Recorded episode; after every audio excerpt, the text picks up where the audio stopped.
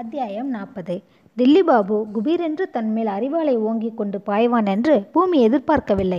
ஆனால் கத்தியும் கையுமாக பாய்கிற பழைய போர் முறைக்கும் வெறுங்கையோடு எதிர்த்து நிற்க முடிந்த கராத்தே ஜூடா போர் முறைக்கும் உள்ள ஒரே வேறுபாடு துரிதகதியில்தான் இருந்தது. உடம்போடும் இரத்தத்தோடும் ஊறிப் போயிருந்த அந்த துதிர் துரிதகதிதான் அப்போது பூமிக்கு கை கொடுத்திருந்தது. அவசரமும் பதற்றமும் கொண்டு பாய்ந்த எதிரியின் அரிவாள் வீச்சுக்கு தப்பி குனிந்து கொடுத்து போக்கு போக்கு காட்டி அவனை ஏமாற்றி காலை இடறிவிட்டு கீழே வீழ்த்தினான் பூமி. வெறும் முரட்டுத்தனமும் தடித்தனமும் மட்டுமே உள்ளவனாயிருந்த அந்த எதிரி நொடியில் வீழ்ந்து விட்டான். அவன் கையில் இருந்த இளநீர் வெட்டும் அறிவால் எங்கோ எகிரி போய் விழுந்தது. மலைத்து போய் நின்றிருந்த சித்ரா நிம்மதியாக மூச்சுவிட்டாள் முற்றிலும் எதிர்பாராத சமயத்தில் அந்த முரடன் அறிவாளை ஓங்கிக் கொண்டு பாய்ந்ததை பார்த்த அவளுக்கு சப்த நாடியும் ஒடுங்கி போயிருந்தது. இவ்வளவு ஆபத்துகளையும் இவ்வளவு விரோதங்களையும் பூமி வலுவில் தேடிக்கொள்கிறானே என்று அவன் மேல் சலிப்பாய் இருந்தது. அதே சமயம் அதற்காகவே அவனை தவிர்க்க முடியாமல் விரும்பவும் வேண்டியிருந்தது. எல்லோவற்றிலிருந்தும் விலகி எல்லாவற்றிலிருந்தும் தப்பி தன்னை பத்திரப்படுத்திக் கொள்ளும் சுயநலமான ஒரு ஆண்மல ஆண் ஆண்மையாளனை விட எதிலிருந்து பயந்து விலகி ஓடாமல் எதிலிருந்தும் தன்னளவில் தப்பி நிற்க முயலாமல் எதிர்த்து நிற்கும் சுயநலமற்ற தீரனை அதிகம் விரும்ப முடிந்தது.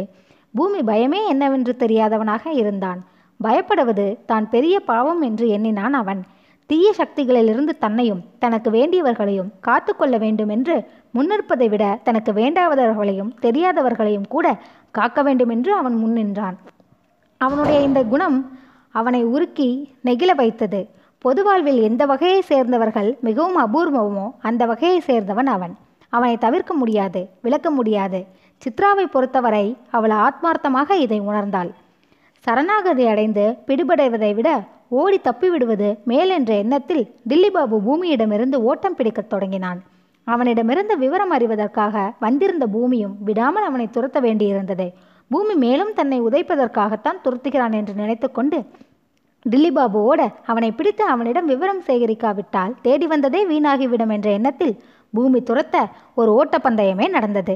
கடைசியாக பூமி டில்லியை பிடித்து விட்டான் டில்லியை நன்றாக உதைத்த பின் மெல்ல ஒரு நுனி பிடிபட்டது. மோட்டார் சைக்கிளில் பெண்களை துரத்தி செயின் வலைகளை திருடி கொண்டு ஓடுவது வீடுகளில் புகுந்து திருடுவது பஸ்கள் ரயில்கள் சினிமா கூட்டங்கள் கோயில்கள் ஆகிய இடங்களில் பிக்பாக்கெட் அடிப்பது இந்த வேலைகளுக்கான இளைஞர்கள் கூட்டம் ஒன்றை மன்னாறு தயாரித்து வைத்திருக்கிறான் என்றும் அதன் தலைமை அலுவலகம் எண்ணூருக்கு அப்பால் கடலில் சிறிது தொலைவு உள்ளே போனால் ஏறக்குறைய தீவு போல அமைந்த குக்கிராமம் ஒன்றில் இருக்கிறது என்றும் டில்லி பாபு கூறினான். இந்த தகவல்களை தன்னிடமிருந்து தெரிந்து கொண்டதாக யாரிடமும் மூச்சுவிடக்கூடாதென்று பூமியிடம் சத்தியம் பண்ண சொல்லி மன்றாடினான். இந்த திருடும் கூட்டத்தில் தானும் இருந்ததாகவும் இதற்காக பல ஆட்களை தானே மன்னாருவிடம் சேர்த்து விட்டிருப்பதாகவும் அப்படி தன்னால் சேர்த்து விடப்பட்டுதான் இப்போது காணாமல் போயிருக்கும் மயிலாப்பூர் பையனும் மன்னாருவிடம் இணைந்தான் என்றும் டில்லி மேலும் தகவல் தெரிவித்தான். பூமிக்கும் சித்ராவுக்கும் இளநீர் வெட்டி கொடுத்து உபசரித்தான் டில்லி. இரண்டு இளநீருக்கும் எவ்வளவு பணம் என்று கேட்டி டில்லி எவ்வளவோ மறுத்து சொல்லியும் கேட்காமல் உடனே பணம் கொடுத்து விட்டான் பூமி. டில்லிக்கு அவன் அப்படி செய்ததில் வருத்தம்தான். பூமியின் மேல் அறிவாளை ஓங்கிக் கொண்டு பாய்ந்து அது பலிக்காமல் போய் தோற்று நின்ற வெட்கத்தில் கூசி குறுகி போயிருந்தான் டில்லி.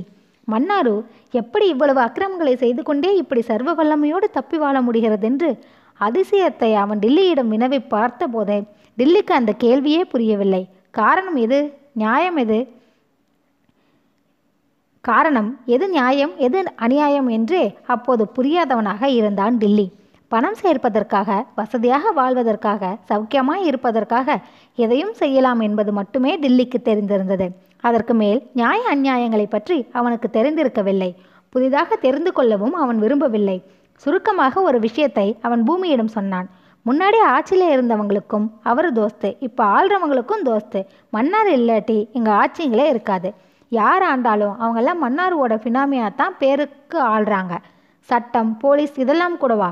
அது எல்லாத்தையும் காட்டிலும் பணம் அடையாளம் சாராயமெல்லாம் சாராயமெல்லாம் தான் முக்கியம். இன்னைக்கு ஒருத்தன் நாற்காலியில் குந்திக்கு நிற்கான்னா அதுக்கு மன்னார் தான் ஆணிவேர் மாதிரி ஆணிவேர் பட்டுப்புட்டா எல்லாமே போயிடும். இந்திய ஜனநாயகத்துக்கே புதிய விளக்கம் கொடுத்தான் டில்லி. அரசியல் சட்ட வித்தகர்களின் விளக்கங்கள் வியாக்கியானங்களை விட டில்லி கொடுத்த விளக்கம்தான் நடைமுறை உண்மையாயிருக்குமோ என்று பூமிக்கே பிரம்மையாய் இருந்தது. டில்லி கொடுக்கிற விளக்கப்படி பார்த்தால் அப்போதுதான் ஒரு ஆட்சியையும் அரசாங்கத்தையுமே எதிர்த்து போராடி கொண்டிருப்பதாக புரிந்தது. இந்த போராட்டத்தில் எதிரியை கண்டுபிடிப்பதே சிரமமாயிருக்கும் என்று குழப்பம் உண்டாயிற்று. வில்லன்களின் அந்தரங்கமான ரகசியத்தை தயவினால் கதாயனாக வாழும் ஒரு கதையில் முடிவு எப்படி கிடைக்கும்? வில்லன் ஜெயித்தாலும் கதாநாயகன் ஜெயித்தாலும் வெற்றி வில்லனுக்குத்தானே? வில்லன்களுக்கு பினாமிகளாகத்தான் பல கதாநாயகர்களே இருக்கிறார்களோ என்று புதிய கவலை பிறந்தது அவனுக்கு. நல்லவன் கெட்டவன் என்று பிரித்து பார்க்கும் பழைய பார்வையை விட உழைக்கிறவன் சுரண்டுகிறவன் என்று இப்படி பார்க்கிற புதிய பார்வையினால் உலகத்துக்கு நலம் கிடைக்கலாமே என்று எண்ணினான். உலகில் இப்படி இரண்டு வர்க்கங்கள் மோதினால்தான் நியாயம் பிறக்குமோ என்று சிந்திக்க தோன்றியது. டில்லி பயத்தினாலும் வாங்கிய உதயாலுமே பூமிக்கு தோஸ்தாகி விட்டான் கரும்பு கரும்பு போல் கொல்ல பயன்படும் கீழ் என்ற திருவள்ளுவின் கருத்து பூமிக்கு நினைவு வந்தது. சிலருக்கு பெரும் வார்த்தைகளாலேயே புரிகிற பொருள் வேறு சிலருக்கு அடி உதைகளால் தான் புரிகிற நிர்பந்தம் தவிர்க்க முடியாதென்று பட்டது. சிலருக்கு வார்த்தைகள் புரிந்தன வேறு சிலருக்கு அடி உதைகள் தான் புரிந்தன. டில்லியிடம் விடைபெற்று கொண்டு அவன் தெரிவித்த ரகசியங்களை யாரிடமும் தெரிவிப்பதில்லை என்ற உறு உறுதிமொழியையும் கூறிவிட்டு பூமி சித்ராவுடன் சென்னை திரும்பினான். அவர்கள் மெஸ்ஸை அடைந்தபோது இரவு ஏழு மணி ஆகியிருந்தது. வழக்கத்தை மீறி அவனும் சித்ராவும் உள்ளே நுழைகிற போதே முத்தக்கால் எதிர்கொண்டு வந்து சீறினாள். இப்படியே சினிமாவில் வர்ற காதலன் காதலி மாதிரி ஊர் சுற்றிட்டு இருந்தா மெஸ் நிர்வாகத்தை யார் கவனிப்பாங்க? சுற்றிலும் வேலையாட்கள் சர்வர்கள் கஸ்டமர்கள் எல்லாரையும் வைத்துக்கொண்டு ஒரு சிறிதும் நாகரிகமே இல்லாமல் அவள் இப்படி பேசியது பூமிக்கு பிடிக்கவில்லை. பத்திரமாக ஊரிலிருந்து வரவழைத்து உட்காத்திய சொந்தக்கார பையனை நம்பி அவள் தங்களிடம் தாறுமாறாக பேசுகிறாள் என்பதும் புரிந்தது. பதிலுக்கு அவனும் கடுமையாக அவளை எதிர்த்து கேட்டான். நீங்கள் பேசுவதை பார்த்தால் நானும் இவ்வளவு உங்களிடம் மாத சம்பளத்துக்கு வேலை பார்ப்பவர்கள் என்று நினைத்து கொண்டு பேசுவதாக படுகிறது. நாக்கை கட்டுப்படுத்தி பேச படுத்து கொள்ள வேண்டும் நீங்கள். சம்பளம் வேணும்னா அதையும் எடுத்துக்கலாமே. யார் வேண்டாம் நாங்க உங்களிடம் கூலிக்கு வேலை பார்க்க நான் வரவில்லை. உங்கள் கஷ்ட காலங்களில் உதவ முன் வந்தேன். இங்கே யாரும் அப்படி கஷ்டப்பட்டு தளிக்கலையே அப்படியா? இனி மறுபடியும் நீங்களே வந்து கூப்பிட்டால் ஒழிய இந்த வாயிற்படியை மிதிக்க நான் தயாராயில்லை என்று அப்படியே சித்ராவுடன் படியிறங்கினான் பூமி. முத்தக்கால் எடுத்திருந்து பேசியது அவனை பொறுமை இழக்கும்படி செய்திருந்தது.